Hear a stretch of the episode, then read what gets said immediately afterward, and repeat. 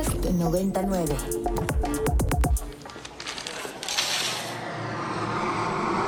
Un avión de papel ha llegado hasta aquí.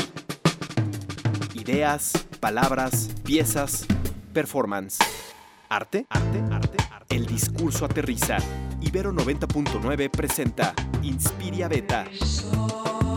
Un espacio donde la cultura se desdobla todos los jueves en punto del mediodía. Por Ibero 90.9. Es bien sabido que los días con una taza de café son buenos, pero los jueves con Inspiria Beta esos sí son increíbles. Sean bienvenidas, bienvenidas y bienvenidos al Inspiria Beta. Con mucha energía les saluda Caro Villaveses desde la cabina A de Ibero 90.9, donde me acompaña nada más y nada menos que el querido Diego en los controles, nuestra superproductora Isa Sonderegger y la brillante jefa de contenidos culturales de Ibero 90.9, Ekaterina Reyes. ¿Cómo estás, Eka?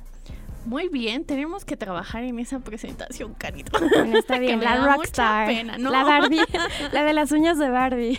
Ah, esa sí, soy la de las uñas de Barbie. No lo había notado, pero así es. Es como de ese uniforme de gimnasta de Barbie. Está increíble. Sí, están bien padres. Me agrada. Me gusta que las uñas se han convertido como este espacio donde la banda muestra su personalidad. Sí, el otro día estaba buscando, dentro de las cosas que se me ocurren, busqué la historia de, de, de las uñas pintadas y estaba como muy impresionada sobre todo la iconografía que tiene y lo que representa. Pero otro día hablamos de eso.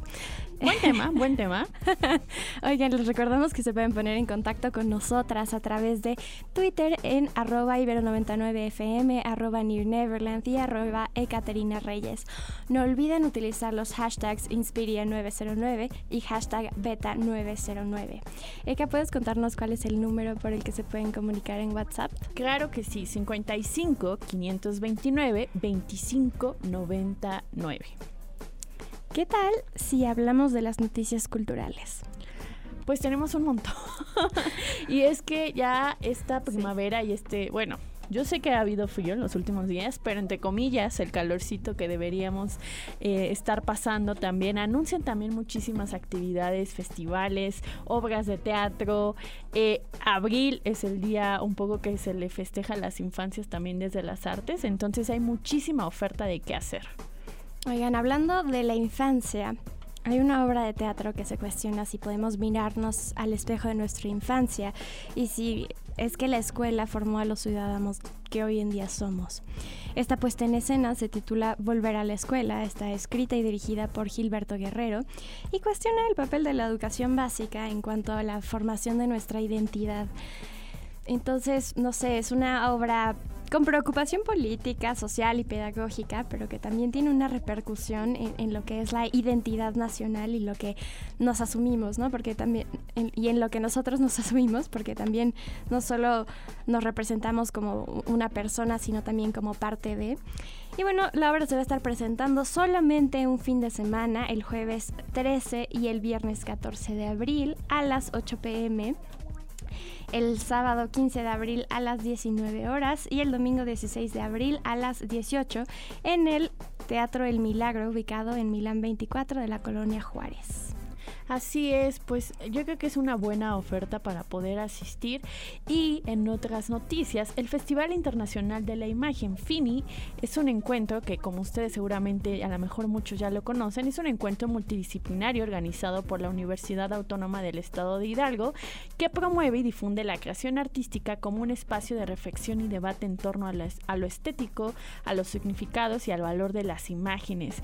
Pues ya se va, ya viene su doceava edición y va a ser a cabo del 20 al 28 de abril de este 2023 y estará dedicada a los pueblos indígenas con el fin de visibilizar, reconocer y destacar el papel de las comunidades originarias. Entonces, bueno, yo les invitamos a que busquen eh, la agenda de este festival de la imagen que organiza la universidad y pueden encontrarlo en arroba fini MX en Twitter o buscar ahí también su página web para que puedan ver todas las actividades. Súper. Oigan, Aguascalientes ha sido nombrada como la capital americana de la cultura 2023. Y además de los atractivos ya tradicionales, hay que estar al pendiente porque este año se van a llevar a cabo el Festival 19 de Música de Cámara, el Festival número 13 de Jazz, el Festival de Canto Operístico, el Festival de Cultura de la Ciudad de Aguascalientes y el maravilloso Festival Cultural de Calaveras. ¿Qué onda? Sí, va a estar bueno, además del bailongo que se van a traer en la Feria de Aguascalientes, que como saben traen un line-up muy pesado en términos de, pues sí, invitaron a todos los que nos gustan, digamos, en general, ¿no? O sea, como artistas muy, muy, muy populares. Entonces, bueno, pero además tienen como esta parte también cultural y esta otro tipo de oferta, ¿no? Entonces, y aquí en 99 estamos entusiasmados por el Festival de Canto Perístico ahí para nuestro Inspira en escena y con el Divo Perístico que seguramente ustedes le han escuchado en Inspira de los lunes. Entonces, pues atentes, atentes a, a espero a la prueba de cobertura que hagamos de estos festivales.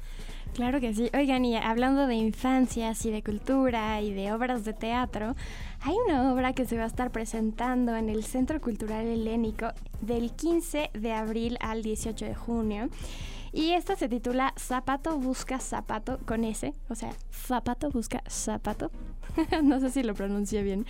Bueno, y esta es una obra eh, para pequeños que cuenta la historia de un pequeño zapatito que ha nacido solo en su caja sin su par. Y como se siente diferente a los demás, se lanza a buscar a su pie destino por México, las playas de Brasil, y no se detiene hasta llegar a África, el continente de su nuevo amigo. Sí, junta, eh, perdón, durante esta travesía se encuentra con migrantes, peces, gaviotas, cangrejos y chaneques que lo ayudan en su camino.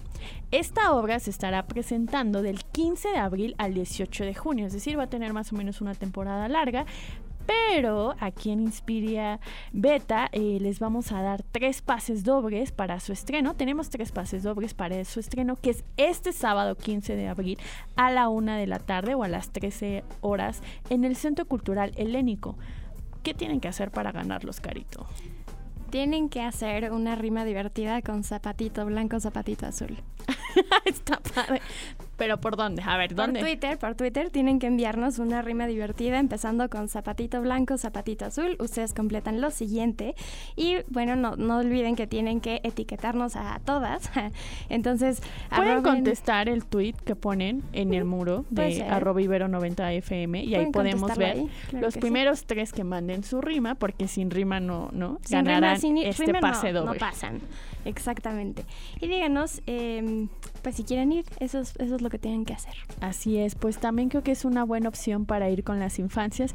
Y aunque no pertenezcamos a las infancias, ver teatro infantil siempre refresca muchísimo. Así que si quieren ver Zapato Busca Zapato en el Centro Cultural Helénico, ya saben qué hacer. Querida Carito, vámonos a una canción. Claro que sí, por ahí dijeron que era el Día Internacional del Beso, así que les dedicamos esta canción. Regresamos a la Inspirareta, la canción que acabamos de escuchar se titula Feel Safe, sentirte seguro, segura, seguro, y es de el artista de, la banda OVR, eh, de su álbum homónimo de la banda, salió en el 2015 y estamos platicando que suena un poquito como a DXX, pero un poco más feliz, aunque la letra no lo era tanto. Eka, ¿estás lista para nuestra primera entrevista? Sí, y la verdad es que estamos pues muy contentas de recibirla. Está con nosotras Daniela de la Rea, esta periodista, escritora, que en este momento nos va a platicar del proyecto Recetario para la Memoria un proyecto que es un ensayo fotográfico, un ensayo periodístico, pero que se hizo también en conjunto con colectivos de personas que buscan a sus desaparecidos en Guanajuato. Daniela, bienvenida y muchísimas gracias por estar aquí en el Inspiria Beta. Hola, buenas, buenas tardes y gracias a ustedes por el espacio para invitarnos a platicar sobre este proyecto recetario para la memoria, Misión Guanajuato. Sí, y justamente también es un proyecto Ibero porque está apoyado y publicado por Ibero León, ¿no? Entonces también pues es de casa este proyecto. Oye Daniela, cuéntanos em, qué podemos encontrar y cómo surgió el recetario para la memoria edición Guanajuato.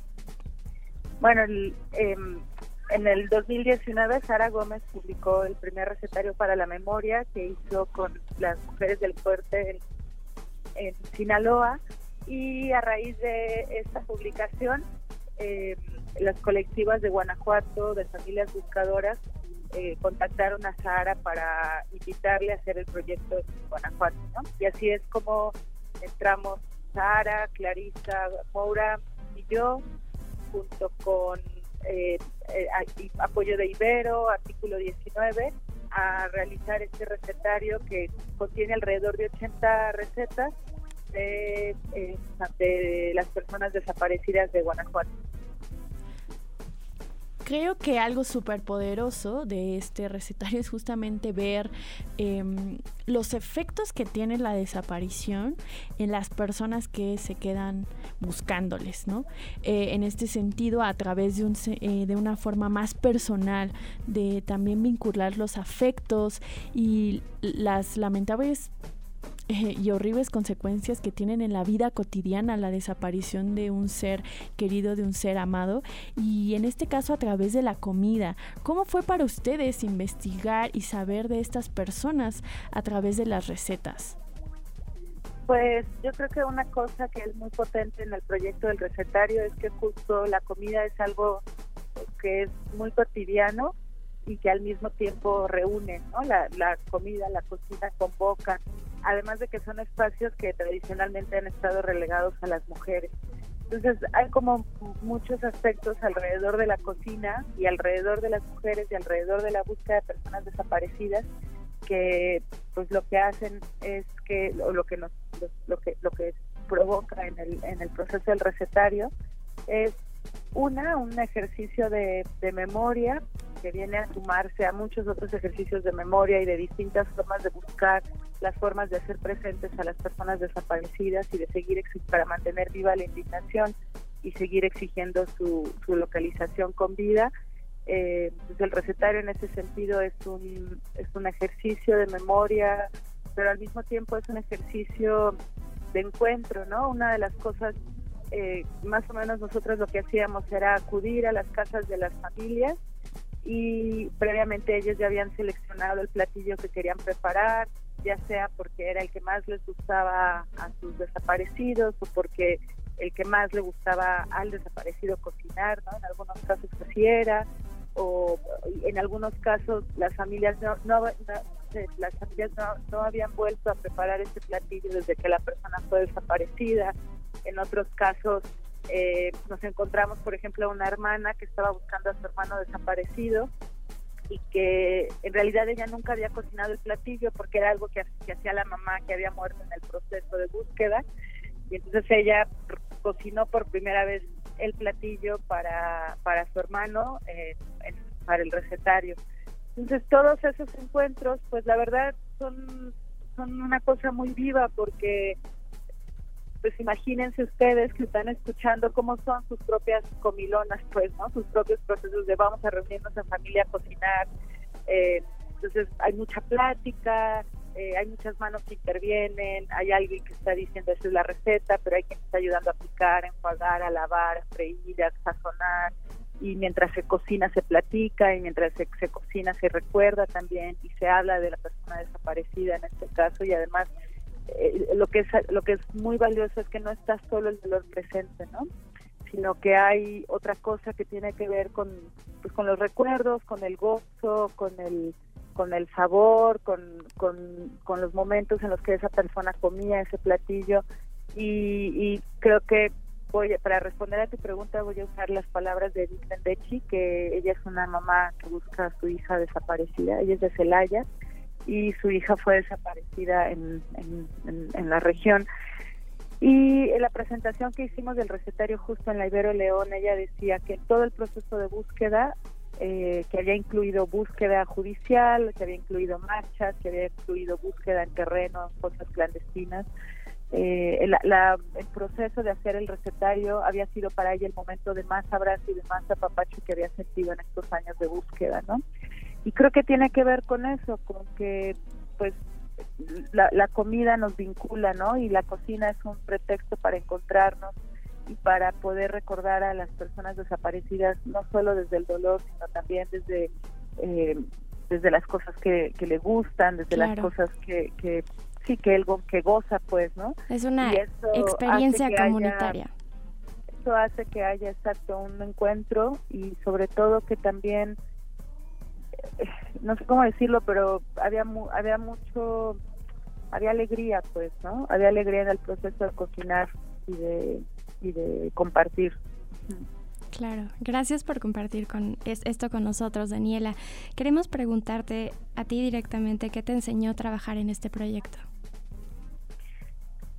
Eh, bueno, pues a mí me enseñó la o sea, me, me, enseñó como la potencia del compartir, ¿no? Y la potencia de, del compartir, sobre todo para que las memorias y los recuerdos de las personas a las que se están buscando, que se están esperando, no no se queden estáticas y no se queden solo en una fotografía, ¿no? Sino que estén presentes, estén vivas, se, se relacionen esos recuerdos con el presente también y no solo como una cosa estática del pasado y a la con la que únicamente se vincula desde el dolor, ¿no? Entonces yo creo que este proyecto, en lo personal, a mí me enseñó eso, a, a ponerle como vitalidad a la memoria.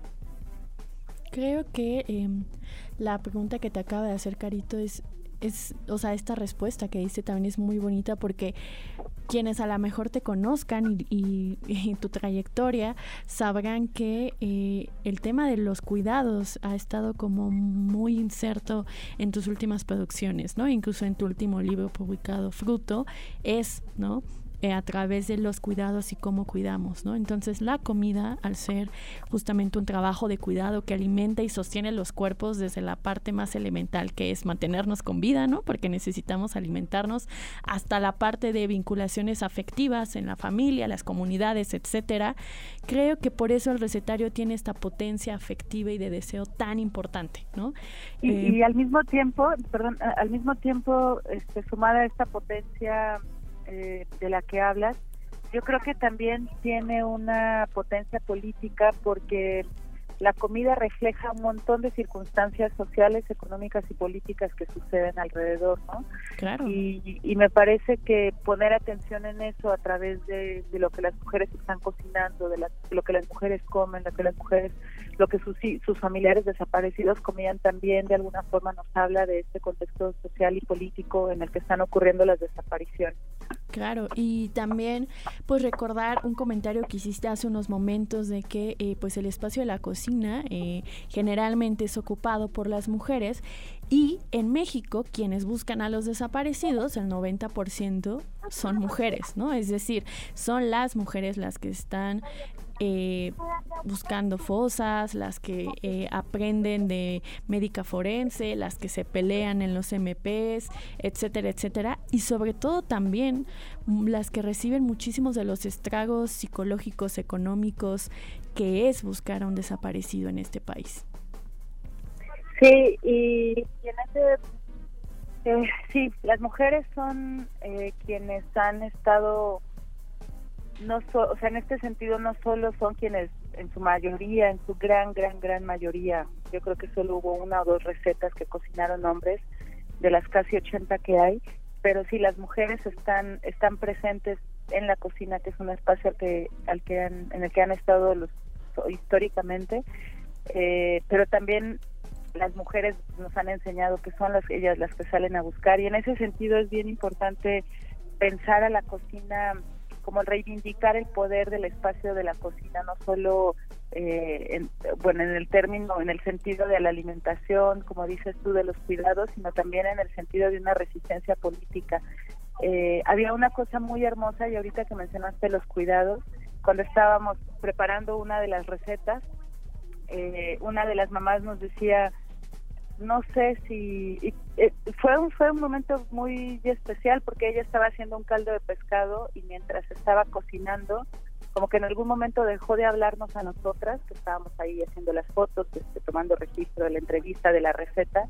Y, y como que en algún momento mientras cocinaba la sopa el caldo de pescado empezó a hablar con su hijo y le decía algo así como como no sé si tú estás comiendo, no sé si donde estás te han dado de comer, no sé si tienes alimento, no sé si te falta el alimento, pero pero desde aquí estoy como como cocinando para ti, ¿no? Desde aquí estoy este cuidándote y espero que Dios te bendiga.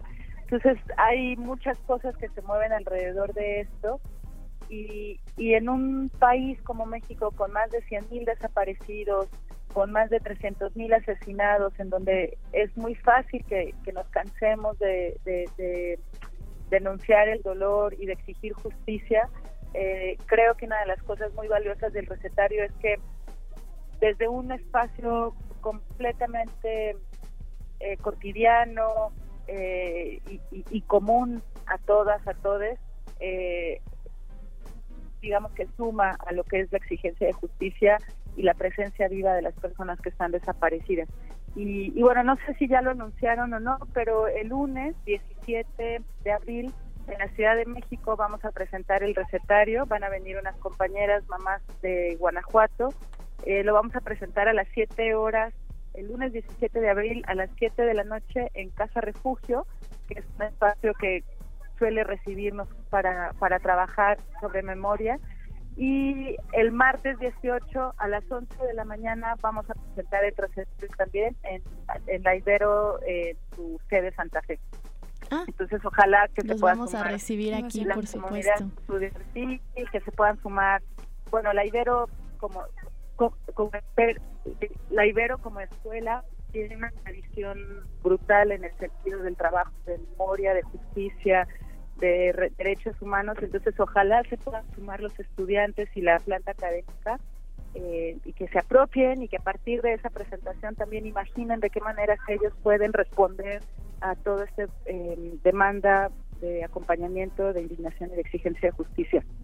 Así es, pues ahí estaremos, nos sumaremos e invitamos a los radioescuchas que eh, no pertenecen ¿no? a la comunidad estudiantil de la Ibero, que asistan el lunes 17, el próximo lunes, ahí a la Casa Refugio a las eh, 19 horas, ¿no? Ahí por la Condesa. Pues Daniela de la Rea, muchísimas gracias por compartir estos minutos, por por vincularnos, ¿no? También desde lo afectivo hacia pensar el problema de la desaparición en este país, que es sumamente grave, y a pensar también el espacio de la cocina como como esto, como un espacio de resistencia, de resiliencia y de comunión. Pues muchísimas gracias, Daniela.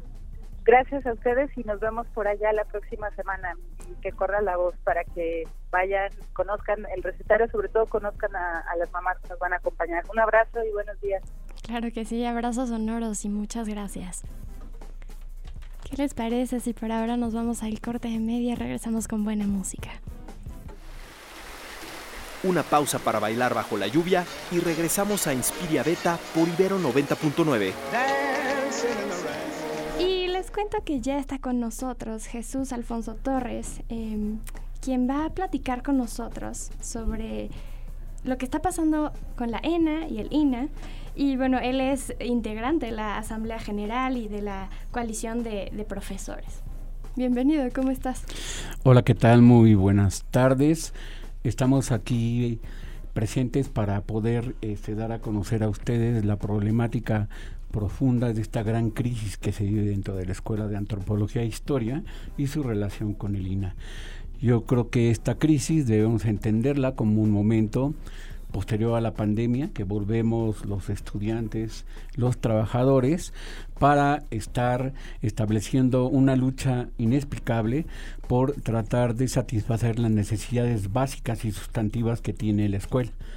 Sea, es paradójico, pero la escuela desde hace unos 30 años para acá, ha vivido, hemos vivido una serie de agresiones, digamos, este, una política anti antilaboral y sobre todo que las condiciones básicas para poder llevar a cabo los estudiantes unos estudios que permitan una formación integral importante, un proyecto educativo que permita que estén este al, al día, digamos, en la formación de profesionales de historia y antropología, pues no se lleva a cabo.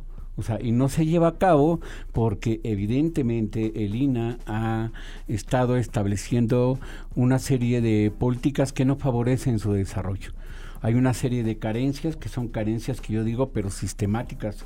O sea, no es posible ¿Podrías enlistar algunas de ellas?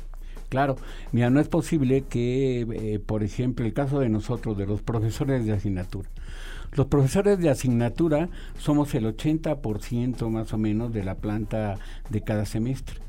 y la mayoría de ellos somos contratados en condiciones sumamente indignas. O sea, tenemos un salario que no corresponde al nivel profesional que tú estás hablando de maestros y doctores que están enseñando y con las mismas, eh, digamos, habilidades que tienen eh, los profesores de tiempo completo. Pero sin embargo, hay actividades que no se nos pagan. Porque no solamente no se nos reconoce nuestra antigüedad, no se nos reconoce nuestra contratación, o sea, cada semestre tenemos que estar nosotros eh, recorriendo las diversas disciplinas para que nos puedan contratar, no existe algo específico para poderlo resolver. Pero además de eso hay que agregar, por ejemplo, que nosotros formamos tesistas, este, participamos en exámenes profesionales, participamos en salidas de campo porque sí la Escuela de Antropología tiene un importante papel público a nivel nacional haciendo toda una serie de salidas y que estas no son cubiertas para los profesores de asignatura. Eh, por ejemplo, tengo entendido, Jesús, que en las últimas semanas se han, digamos, avivado las eh, manifestaciones por parte de estudiantes y profesores que justamente están pidiendo mayor presupuesto y mejores condiciones laborales en la ENA. Yo quisiera preguntarte, de acuerdo a la información que, que por ahí estuvo circulando, el 29 de marzo tuvieron una mesa de diálogo. ¿Cómo les fue en esa mesa de diálogo? ¿Qué exigían ustedes, no? y qué se les resolvió o no resolvió por parte de las instituciones. Bueno, como tú lo has mencionado, digamos que ahorita estamos este, en movimiento, en movimiento a partir de Asamblea General, y Asamblea General nuclea a lo que somos trabajadores, eh, profesores de asignatura y estudiantes. el caso de esta primera discusión que se dio eh, en esta mesa, o sea, estaba, eh, por ejemplo, son ahí apuntados 147 asuntos que se tienen que resolver donde vienen programados y que tienen que tener una pronta resolución, porque esta pronta resolución va de puntos o aspectos que, por ejemplo, van desde el comedor, no tenemos un comedor comunitario, o sea, eso me parece una política criminal para todos, o sea, para que empujas a que estudiantes eh, de no muchos recursos pues tengan que ingresar a esto de pagos en en este en restaurantes o en otros sitios que son imposibles de, de llevar a cabo. por ejemplo, el Enabus, que era el transporte que llevaba, eh, digamos, de la escuela hacia el metro este, universidad, pues fue suspendido digamos, este, y también eh, el caso de que no hay camionetas, no hay servicio de transporte para las salidas y prácticas de campo, o sea, los camiones que tenemos son camiones de hace 20, 30 años, que hace eso, hace imposible que se pueda llevar a cabo. Cada uno de estos puntos eh, por parte de la burocracia que nos visitó, porque yo estuve en esas pláticas, digamos, lo que estaban haciendo es como tratando de volver a alargar, porque una de las, eh, alargar la discusión, alargar la resolución de los asuntos. Y yo creo que la actitud que hemos asumido en Asamblea General es que ya se tienen que resolver.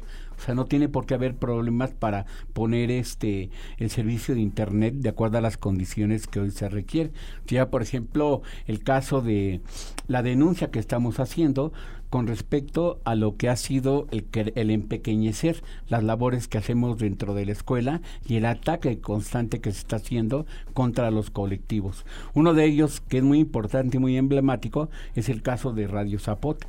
O sea, Radio Zapote, que es un radio que se crea independiente, eh, en fin, en la época de la llegada de la comandancia, y por ejemplo, las autoridades han estado eh, hostigando y, eh, digamos, por medio de la policía, que ya está o menos empezando a actuar en la escuela. O sea, yo digo que este eso me parece muy muy vergonzoso.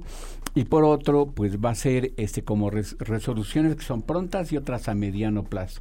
Y estas a mediano plazo pues tienen que ver con esta situación donde tiene que satisfacerse al menos yo creo que la cuestión básica es que funcione eso no y eso te estoy hablando de estudiantes de licenciatura como de posgrado, no hay ni siquiera, no había ni siquiera bebederos, ¿no? Y en eso estaban eh, revisando lo que se iba a dar. En eso ha habido cierta prontitud, pero yo creo que las demandas fundamentales, las que siguen siendo lo de la, el caso de nuestra regularización de los profesores de asignatura y de lo que tenía que ver el, eh, el uso de otros espacios, no se está realizando. Claro, eh, aquí nada más recordar que hemos dado seguimiento en diferentes momentos, Carito, no solamente a lo que está pasando en Elena, sino a, por ejemplo, las protestas que hacen las personas que están contratadas por artículo 3000 o por artículo 1000 eh, por parte del IMBA, que también han denunciado que hay una, mm, ¿cómo decirlo? Y se me está yendo la palabra, pero que no, justamente no tienen derechos laborales, que no pueden tener antigüedad, que por tanto no, no, no tienen vacaciones, etcétera, etcétera, y que se les contrata como si fuesen prestadores de servicios por proyecto, cuando en realidad muchísimos de ellos eh, denuncian, y así lo dicen estos colectivos, eh, que hacen tareas sustantivas de los ámbitos culturales, sobre todo en los museos. En este caso, lo que nos describe Jesús es bastante parecido, o así lo entiendo, que los profesores de asignatura de la ENA no, pues tienen que estar renovando su contrato cada semestre o cada año. ¿Cada cuánto les hacen renovar el contrato? Es cada, cada, cada semestre. Cada semestre, por tanto, no pueden tener antigüedad, no pueden tener vacaciones y otros ciertos derechos laborales que va, ¿no? Conforme a una contratación. Eh, ahora ya anunciando esto y poniendo esto sobre la mesa, creo que es muy importante también rever la importancia que tiene la ENA en un país en el que el INA tiene el monopolio, por, el Estado tiene el monopolio sobre todos los...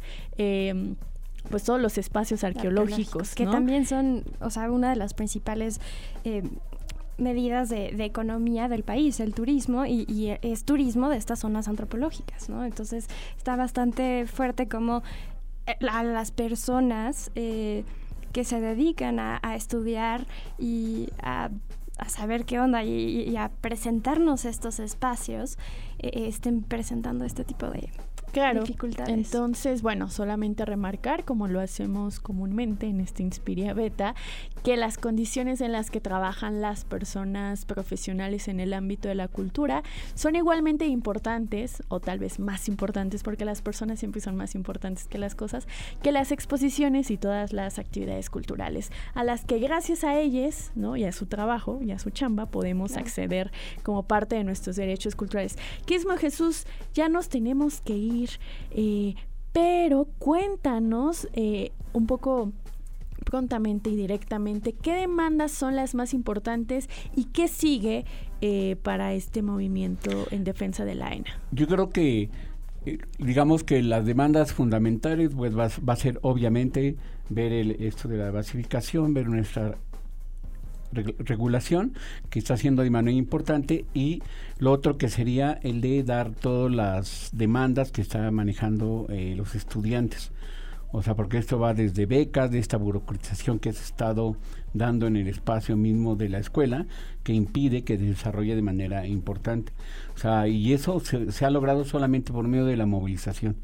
O sea, yo creo que los espacios de diálogo no existen en la ENA.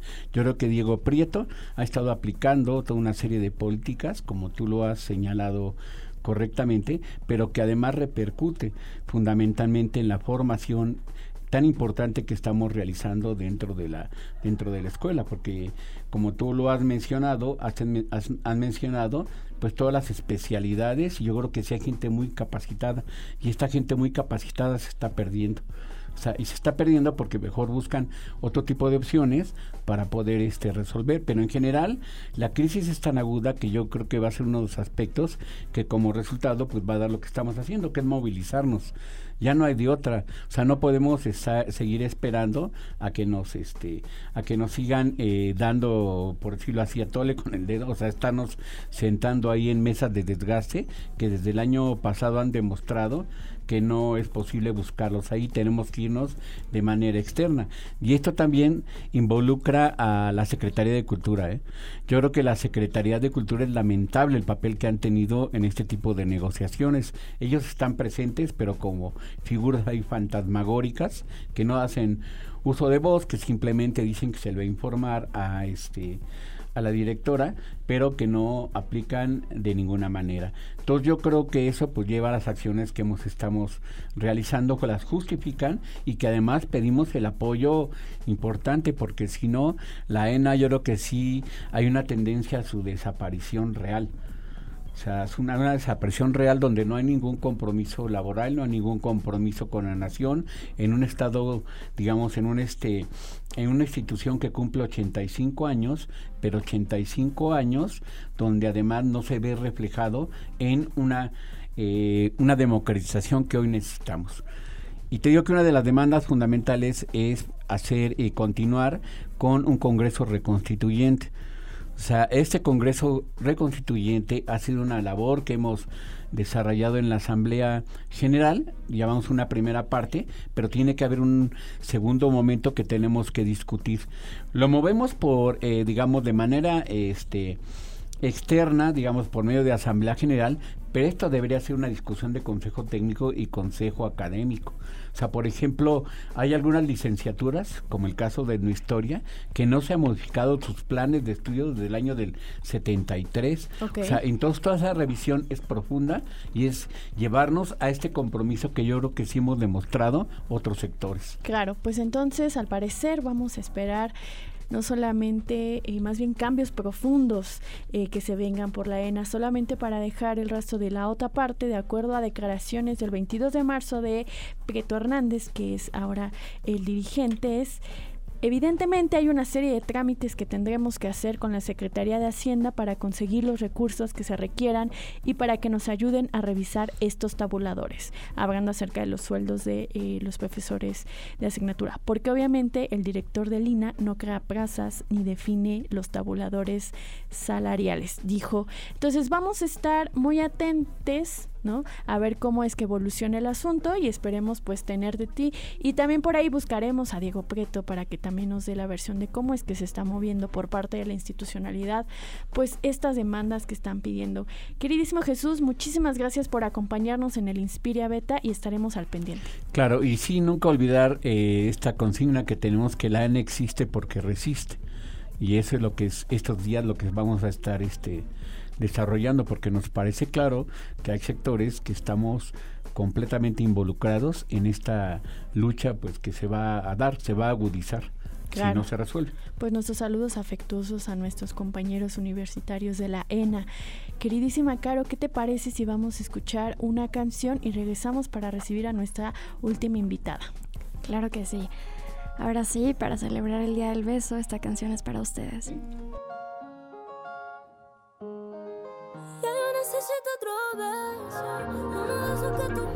Esperamos que hayan disfrutado este regalo en el Día del Beso. La canción es de Rosalía y Rao.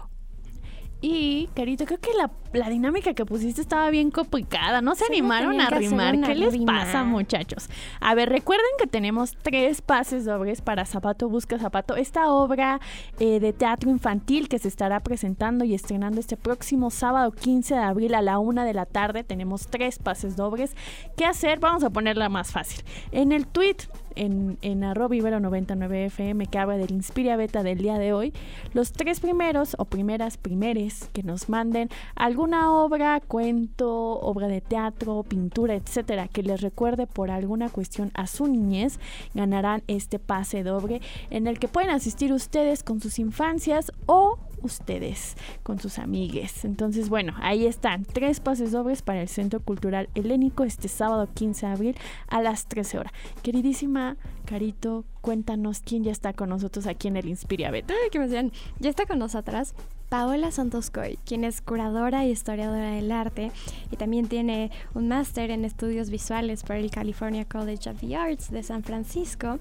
Y si les contamos un poquito su historia, va a estar un poco largo, pero les podemos decir que ha participado como curadora en eventos tan icónicos en la Ciudad de México, como lo fue la Panadería del 2000 al 2001, el Museo de Arte Carrillo Gil, también estuvo un rato ahí, también en el Museo Tamayo de Arte Contemporáneo, y ha sido curadora de eventos internacionales como la Bienal de Mercosur en Brasil del 2011. Entonces, estamos súper emocionadas de poder platicar con ella. Y hoy nos acompaña para hablar sobre el museo en el que actualmente es directora, que es el Museo Experimental del ECO, y las exposiciones que están prontas a cerrar. Hola Paula, ¿cómo estás? Hola, ¿qué tal? Muchas gracias por tenerme aquí hoy. Qué gusto. Oye, platícanos un poquito de, del ECO, o sea, ¿cuál ha sido su historia? ¿Cuáles son las líneas curatoriales y qué es lo que actualmente exploran? claro. El ECO es un espacio icónico, la verdad, perdón, en, términos de su arquitectura, pero también de su historia. Es un espacio que se construyó en 1953 por Matías Geritz, un artista alemán que llegó a México a finales de los 40 y que entró en contacto con Daniel Mont, un joven empresario mexicano, y juntos pensaron este proyecto muy visionario para la época, para principios de los años 50, que era un espacio de proyectos. Y un espacio que se, se pensó eh, dedicado a el arte de su tiempo, lo cual creo que es muy importante. El Museo Experimental El Eco es, es eso, es un eco de su generación, que es lo que Geritz decía que quería crear, y al mismo tiempo es, es un enunciado eh, en términos arquitectónicos de lo que él llamó arquitectura emocional. Entonces, por, por dos lados es, es un sitio eh, con, con, una propuesta muy, muy visionaria que se abre por primera vez en el 53 y que después de eso tiene una historia súper interesante que sería muy largo contárselas todas, pero en realidad se vuelve eh, bar, eh, lugar de también de, música, de teatro, ¿no? Siempre ha tenido una vida cultural hasta el 2004 que la UNAM recupera el edificio que estaba ya en, condiciones eh, que no eran las originales y que estaba muy deteriorado, lo restaura y lo reabre como Museo Experimental El Eco en el 2005. Entonces, por un lado es un museo muy joven y por otro, pues este año está cumpliendo 70 años. Sí, y también, bueno, hablando de el eco y la actualidad y, los ecos de, la generación en la que estamos, platícanos un poquito sobre las exposiciones actuales, Orgasmos en el Fondo, Tantra y Archivo Vivo El Eco. Sí, claro. Me preguntabas también como un poco las líneas curatoriales o qué hacemos. Los proyectos que, que, hacemos desde el ECO en su mayoría son proyectos comisionados, lo cual quiere decir que son proyectos nuevos realizados para el museo y en relación con el lugar, con la arquitectura, desde una perspectiva sitio específica. ¿no? Y en ese sentido, estos proyectos que estamos inaugurando eh, son eh, dos exposiciones Tantra y Orgasmos en el fondo. Son exposiciones de dos artistas mujeres, Erika Bersuti, que es una artista brasileña que trabaja con, escultura, sobre todo, y es una exposición curada por Tatiana Cuevas. Y Orgasmos en el fondo, la exposición de Elsa Luis Manzó, que ella es una artista francesa que vive en México ya hace 10 años. Es una exposición que que curé yo y tenemos Archivo Vivo, que es un proyecto que va alrededor de la historia del museo y de estos 70 años que está cumpliendo y que trabajó David Miranda, que es el, curador del museo. Entonces, este conjunto de, exposiciones, sobre todo los proyectos de, de, Elsa y de Erika, creo que tienen, tienen cuestiones en común que son muy interesantes. Siento que son dos proyectos que a los que los atraviesa el deseo y la relación con la arquitectura desde una mirada femenina es algo muy interesante de experimentar en, en, el lugar, justo en esa arquitectura emocional de, de Matías Geritz. El proyecto de, de Erika Bersuti, eh, como te decía, es un proyecto de escultura. Ella mayormente trabaja con, con bronce y, y para este proyecto eh, se propusieron Tatiana y ella poder producir las piezas en México y terminaron produciendo en Guadalajara, en Cerámica Suro, un conjunto de casi 50 piezas en cerámica, que son todas eh, realizadas, eh, insisto, para esta exhibición y que hay esculturas en el patio y también en la sala principal. Y, y el trabajo de Erika dialoga con, con el modernismo desde un lugar desde, desde su contexto eh, en Brasil, del sur, digamos, en, Latinoamérica. Y estas esculturas que están en el patio, por ejemplo, son eh, berenjenas, son, son granadas, son carambolas, son, son estas eh, frutas y verduras tropicalizando el, el, diálogo con el patio del Museo Experimental El Eco. Qué emocionante también tener este tipo de esculturas dentro de, de un museo, ¿no? Y experimentar de diferentes modos eh, lo que es la memoria y el deseo, como bien lo decías. Pues Paola, muchísimas gracias por acompañarnos. Les deseamos que este fin de semana, que es el, fin de todas estas y el cierre de todas estas exposiciones, la pasen muy bien, que tengan mucho aforo y pues que ojalá nos vuelvas a visitar aquí en el Inspiria Beta. Gracias, claro que sí. Por aquí, por aquí nos vemos y, los vemos en el museo también. gracias, abrazos sonoros. Oigan, pues muchísimas gracias a todo este equipo en Ibero 90.9 por hacer el programa posible y por supuesto a ustedes por escuchar. Nosotras fuimos de Catarina Reyes y Caro Villaveses y les mandamos un abrazo sonoro a donde quiera que estén. No olviden que nos escuchamos el próximo jueves en punto de las 12. Bye. La diversidad de las artes, buena música y entrevistas con personas que disfrutan lo que hacen. Inspiria Beta. Para más contenidos como este, descarga nuestra aplicación disponible para Android y iOS o visita ibero909.fm.